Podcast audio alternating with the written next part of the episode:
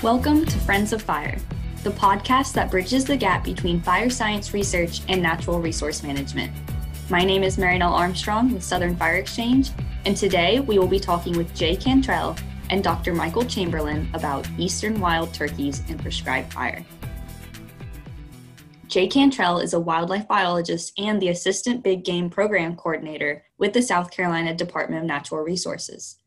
Jay received his bachelor's and master's degrees in wildlife biology from Clemson University and now works statewide on research, survey, and management of wild turkey, white-tailed deer, and black bears. He is also involved in public information, technical assistance, and legislative and regulatory issues related to those species. He serves on the National Wild Turkey Federation National Technical Committee and the Southeast Wild Turkey Working Group.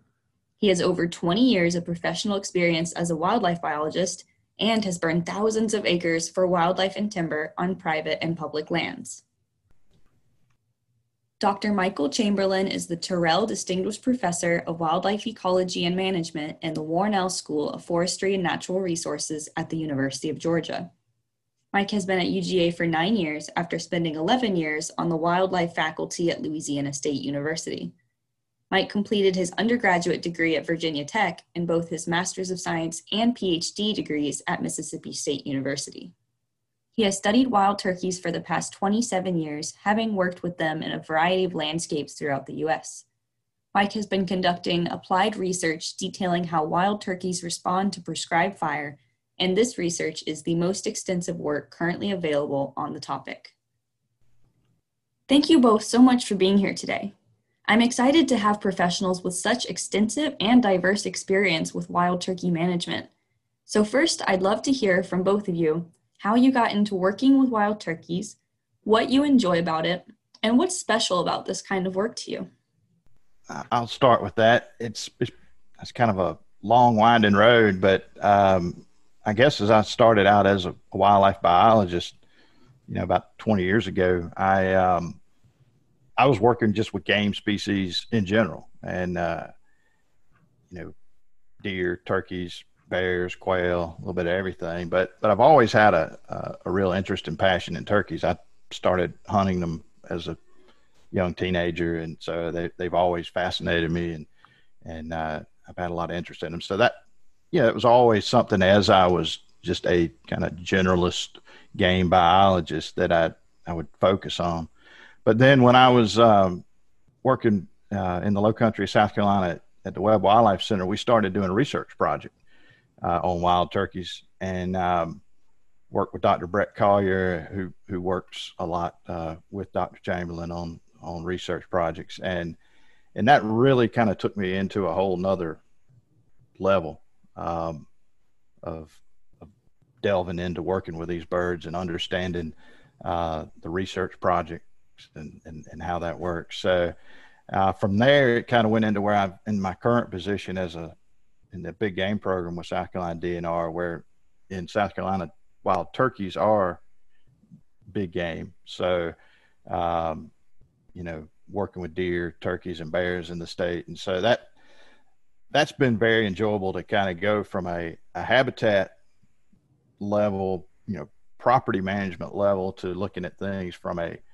statewide and regional aspect and you know going from just the managing the bird itself on a on a property to trying to uh, to manage it on a on a statewide level and you know starting to look at things like harvest and hunter effort and uh, and those things. So it's you know it's been kind of a long process that went from from just working with them in general to to managing habitats and then and then now managing them on a, a larger level. But you know i enjoy it because it's just such a challenge. You know these birds are uh, they're so unique and they're they're they're so interesting and, and we learn something about them all the time. And uh, and every time you think you you know everything about them you're you're proven wrong and, and we keep learning. So i think that's that's you know something that's special about it. And and they're you know we're we're up against a challenge. You know a lot of our species are doing well. Turkeys in the southeast have have declined. And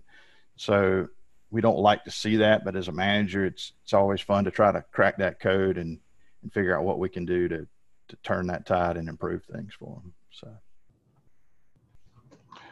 so yeah, so so my story is um, is a little less winding. Um, I grew up as a turkey hunter and was given the option to to go to grad school at Mississippi State, and and when I was offered the position, I was actually offered three different positions. Um, and the person that that served in my as, as, my advisor said basically, "Hey, Mike, just I have three openings here. Pick one." And the project that seemed the most appealing to me was working with turkey. So I said, "Hey, I'll, I'll take that turkey project." And and I really had no research experience at all with with this bird. And from there, I did my doctoral work on on wild turkeys as well. And as soon as I left Mississippi State, I I went to the faculty at LSU, and and as soon as I walked in the door, the state agency offered me the opportunity to to to run a research project on on wild turkeys there, and and I've been studying the bird ever since. Um,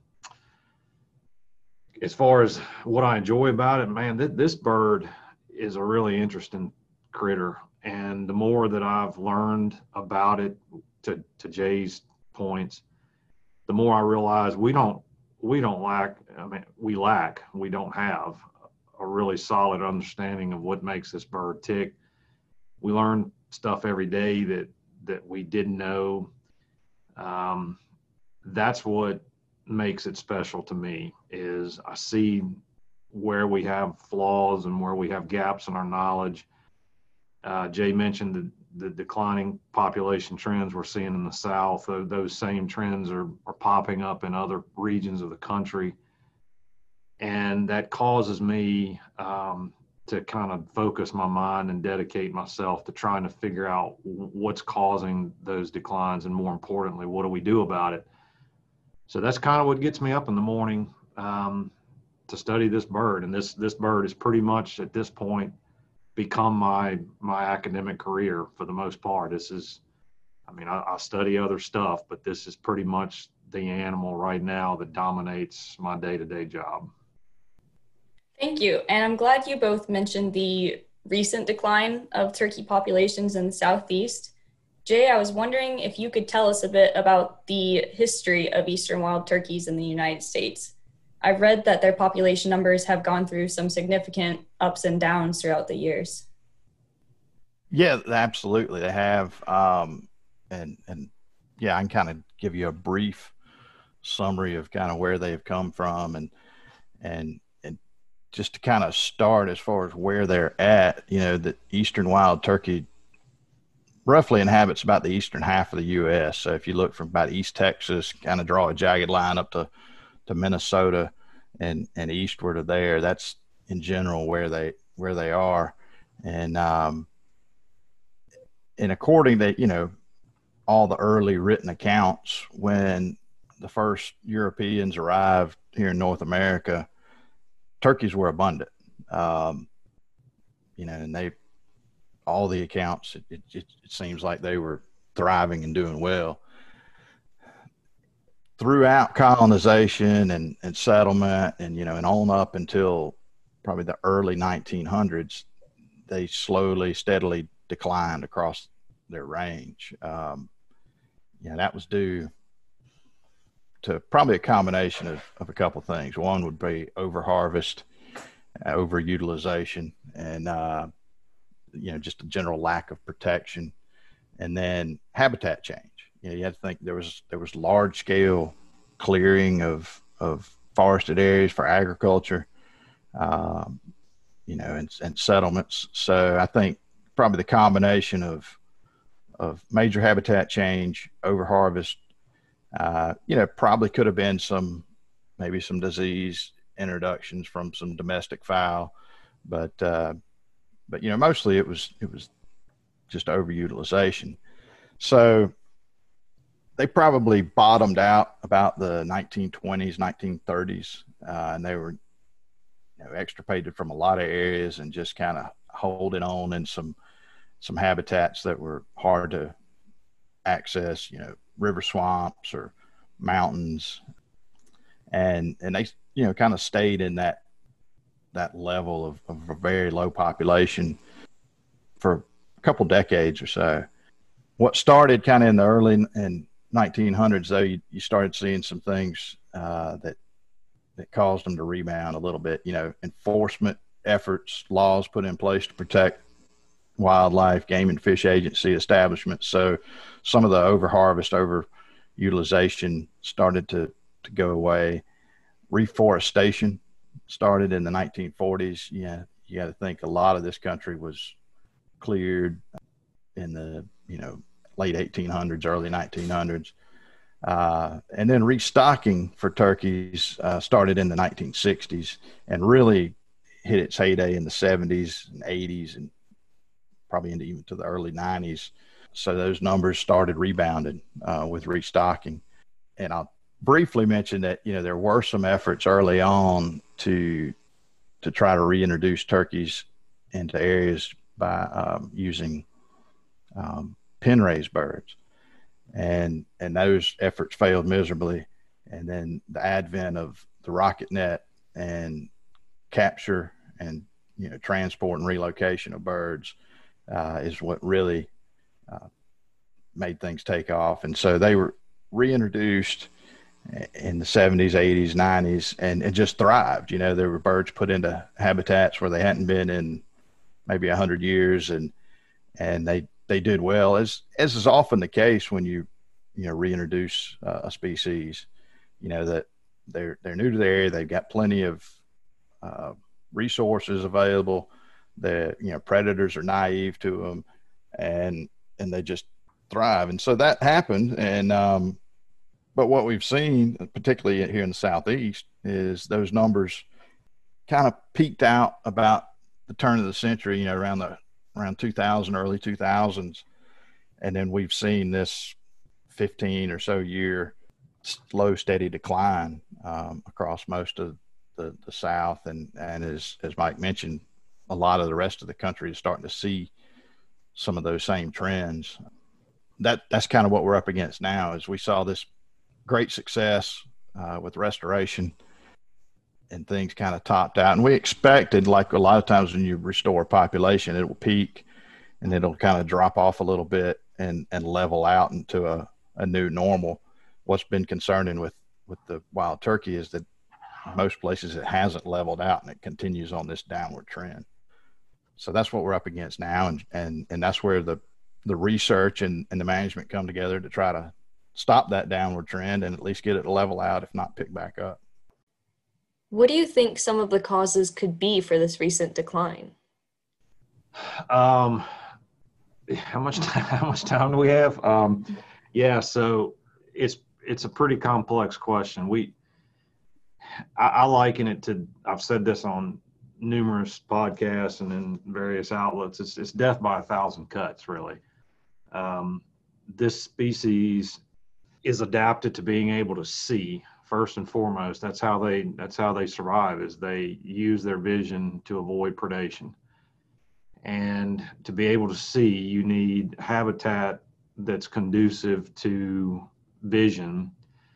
So across the South and much of the Eastern United States, you're seeing forest communities that are not as well managed as they could be. In many ways, they're not managed like they were historically. Therefore, you, you have some habitat issues um, that are causing loss of early successional plant communities. That's that's bad for for turkeys. Uh, fragmentation issues. We've we fragmented the the United States in, in many areas to the point where we've created ideal predator habitat uh, at the detriment of, of other species that don't deal with fragmentation as well. And turkeys are an example of that. Um, Jay mentioned disease issues. We have a lot of disease issues of which we have a very poor understanding of how those diseases affect birds at the population level. There's a chance they don't. There's a chance that they do in a much more dramatic way than we we currently understand. You you have a harvested species that, in many cases, uh, is harvested in in both the fall and the spring. we we think we have a fairly decent understanding of how harvest affects this bird. Um, but the more we we learn, we realize that perhaps harvest may be a little more impactful than we've than we've thought historically. So you you wrap all of that together, and you have a, a complex series of of things that are that are not there's not a smoking gun, if you will. There's a lot of issues that are all no pun intended, kind of pecking away uh, at this bird, and that that's that's consistent with the declines that we've seen. That they're not dramatic, they're very they're precipitous, but they're not dramatic. Um, very subtle changes from year to year. That if you just compared one year to two or three years later, or two or three years earlier, doesn't really appear to be that big of a problem you look at the data across 15 years, like Jay mentioned, and all of a sudden you realize we have a problem. Uh, that's pretty much where where turkeys in the east stand at this point. What kinds of habitats do these birds need in order to be successful? Yeah, and they, you know, they're somewhat, I don't know, I'd call them generalists, but they're they're pretty opportunistic. So you can find them about anywhere, but they, they would thrive more in, in kind of a mixed uh, forest, open land habitat. You know, they, they're not going to do well in a, you know, vast, purely agricultural setting. They're not going to do well in, you know, a unbroken forested, you know, vast forested tracts without a lot of openings. Um, so, you know, they, they really need a a mix of habitats, you know, because just because of their their dietary needs and their their structural needs, you know, they're they're a roosting bird. They spend you know they they spend the night in trees, so they have to have good roosting habitat. So that can limit where they're found. They they need insects. They need hard and soft mass. They need grasses and forbs. So that's why, you know, it's basically anywhere where you have some diversity or mix of habitat, which is a lot of the eastern US if you think about it. But that, you know, where they're going to thrive is in those areas where they have the most diversity of habitats and where they're going to struggle is where you have a larger homogeneous uh, habitat type. And Mike, how does fire play a role in managing for those kinds of habitats? Yeah, I mean in the in the in the southeast at least in, in pine dominated communities you you struggle mightily to manage turkey habitat without fire. Um, fire is also important in in other in other systems in the united states but turkeys and fire in the southeast are inextricably linked to one another. The the plant communities that respond positively to prescribed fire are the plant communities that provide reproductive habitat, whether it be nesting cover, brooding habitat, uh, succulent vegetation that, uh, that attracts insects, which are a, a, super important part of the diet for this bird. So without fire, at least in pine dominated systems, you you really in in many ways you can't manage successfully for turkey habitat. Not saying turkeys will not be present, but you are not going to have the ability to provide optimal habitat quality without the use of fire. And Jay, how do you manage for wild turkeys and why? Do you use prescribed fire in your practices? Absolutely, uh, and and just going to what Mike said, in you know, in much of the southeast, we, we we're in a pine dominated landscape, you know, particularly the coastal plain of the southeast and and large portions of the Piedmont uh, are are pine dominated and and without fire those those pine stands just are not good habitat for turkeys. Um, so fire is probably one of the best management tools in, in the southeast for, for turkeys. You know, there's other things that go hand in hand with it. You know, timber management can't be neglected as well. I mean, without without proper timber management, uh, you're not getting the full benefits of fire. So, you know, frequent thinnings, getting basal areas down to a, an area, you know, a, a level where you're getting sunlight to the ground, and you can get some good understory development with fire, you know, and creating, you know, opening management, you know, creating and managing uh, openings for birds because that's critical for, particularly for their um, brood rearing uh, and and summer forage. But uh, but yeah, use fire a lot, you know, and that's mainly just to kind of create that that ideal understory environment. You know, uh, a lot of diversity. You know, with uh, good ground cover, and as Mike mentioned earlier, you know, this bird has to have good visibility. Um, I mean, that's you know, if they can't see, they're not going to want to be there. You know, they want to be able to see danger coming, and they want to be able to run away or fly away. And when you get into some of these pine stands that have an absence of fire, uh, visibility goes away and and their mobility goes away, and they're just going to leave those areas. Um, so if you want them to use the habitat, you have to keep it open to where they can see and move, uh, and then you have to have that fire to create that ground cover that's going to provide the the grasses and forbs and seeds they eat, and it's also going to provide the insects that they're they're so heavily dependent on, and and just the for the nesting structure and the the brood rearing habitat. So you got to have those grasses and forbs, and so you have to have that frequent fire to get that. Otherwise, you're gonna the habitat's going to succeed into having more hardwood and shrubs and and you know more of a mid-story component, and you're going to lose that habitat. So yeah, we use fire extensively for for habitat management of turkeys. There you know, quail gets called the firebird, but uh, turkeys aren't aren't far behind. You know, they've evolved with it and they're adapted to it and they need it. When you say frequent fire, what kind of range are you referring to? Right. Yeah, that that's a great point. Um, frequency probably is one of the most important things when we're we're looking at at managing the, for turkeys, and and I would say two to three year is what we strive for some blocks might get burned annually or every four years, but two to three years is is ideal for frequency.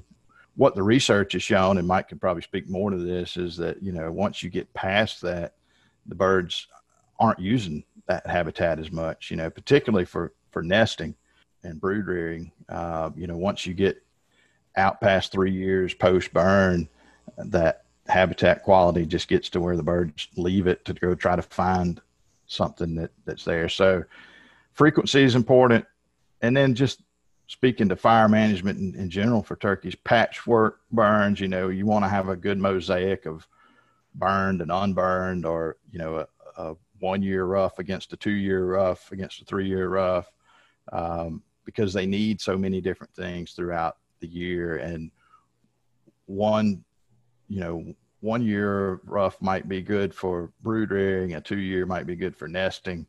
You know, and they they need all these things interspersed within their range.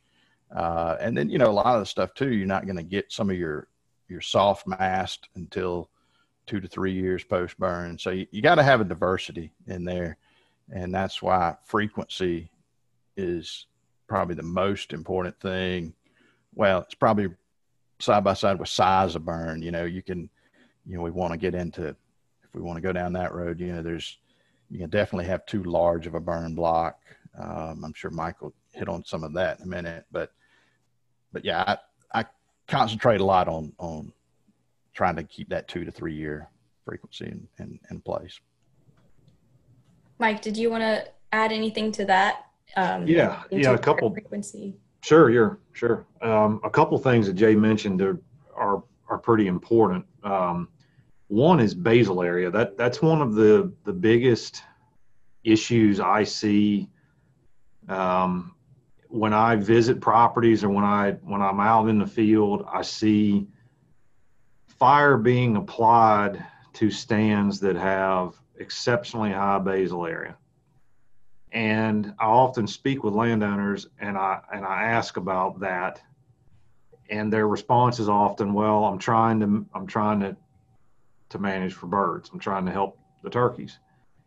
And my response is always the same: is is fire and basal area go hand in hand. So with a high basal area, all you're doing is consuming fuel on the ground. You're not creating turkey habitat. So, you know, Jay mentioned that it, really, you have to, to look at the basal area from the perspective of if there's, if all you're doing with your fire is consuming needle cast, then you're not managing turkey or, or, or much other wildlife habitat. So I always encourage people, you know, hey, if there's not sunlight reaching the ground, you're not going to benefit from a fire regime as well as you would if you do have um, sunlight reaching the ground. As far as the the timing of fire, I mean the um, the frequency of fire, Jay was is pretty much spot on. What we see is um, once you get about three years post burn, in most pine dominated stands in, in the south and east, you're no longer in a situation where birds are going to use it. If they do happen to nest in those stands, nest success is zero, lit- literally zero. We, we've we've not had a single out of 650 plus nest hatch in a stand that was managed with fire greater than three years after a fire event. And, and the reason is pretty simple. At that point, it's predator habitat. It's it's dominated by woody species, and it's not structurally what turkeys want and need. So you're you're really looking at kind of a range. What what ends up happening is we see a, a lot of use by broods the the year of the fire. So let's just say it was burned this this growing season they'll use it this growing season. We see a lot of, of brood use of one year fire events. Uh, we do see some nesting in, in the, say the year after fire, but most nesting is occurring in, in two and three year type post fire event stands. And that makes sense when you look at them. And I'm, I'm kind of generalizing here. Jay mentioned this, you know, every stand is different, but uniformly kind of speaking in generalities, the two to three year return interval seems to be about the sweet spot for turkeys. Um, he, he mentioned, you know, patchwork and, and that's, that's key. What, what we see, and this is a, this is a pretty interesting uh, finding, but what we've seen with, with our broods, and if, if you're not real familiar with, with turkey broods, basically you've got a, a group of young birds that, that are carnivores. They they eat entirely insects for, for weeks. And they're doing that because they're trying they're molting constantly. They're, they're molting feathers and they're growing feathers, and so they're they're ravenous. You, you can't fill them up. Well, the hen uh, moves this brood around, but the brood takes charge, and they kind of they let their encounter rates for for prey for bugs dictate how they move broods that move a lot die. Broods that don't move a lot live. Uh, and that's kind of the, sh- the short of it. So, what causes a brood to move is their encounter rates with insects is low. So, if they don't encounter insects, they keep walking. And if they keep walking, they die. So, what we've found is that broods that move eight, nine thousand, you know, eight, nine hundred meters or yards, you know, at a time, these broods they get smoked. They they they die. So when you start thinking about heterogeneity, you start thinking about okay, how do I plan my burn units? You literally want a quilt. You want a patchwork if you can, where you're burning some of your stands this year, you're burning some next year. Now I understand the logistical constraints with that. I understand the finances behind it, but but be thinking heterogeneous if you can. Um, and that, that speaks to the scale issue, which I, I know is something we want we want to discuss. But when when you can, try to plan your fires in a patchwork type way to where you're not causing these broods to walk long distances. And, and think about this scenario. So you're a nest, you're sitting at a nest site, and you're 2,000 yards, you're 2,000 meters from the nearest high quality brood habitat. You're you're basically mandating that hen take that brood over a mile. That's not positive. And, and what we've seen is that the sweet number seems to be about 800 meters. If she can get that brood from that nest to quality brood habitat in less than that distance, their survival probability skyrockets. So if you start thinking about managing with fire um, and, and thinking about how far away do these burn units need to be from one another, that's your number.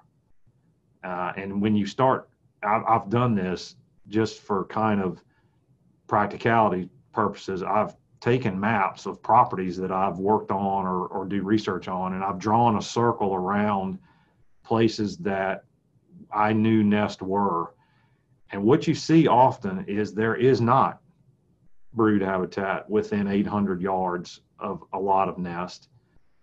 And part of that is a lack of prescribed fire. Part of that is simply changes in habitat conditions. But but if you can be thinking about a patchwork where your patchwork keeps your birds within 800 yards ish to good brood cover and good brood cover in a fire sense would be burned this year or last year then you you're giving the birds a fighting chance do you think that for land managers that might not have the option to cut up their burn units into tiny pieces and spend a lot of days burning them that they could manage for increased heterogeneity within one large unit to kind of have that same effect?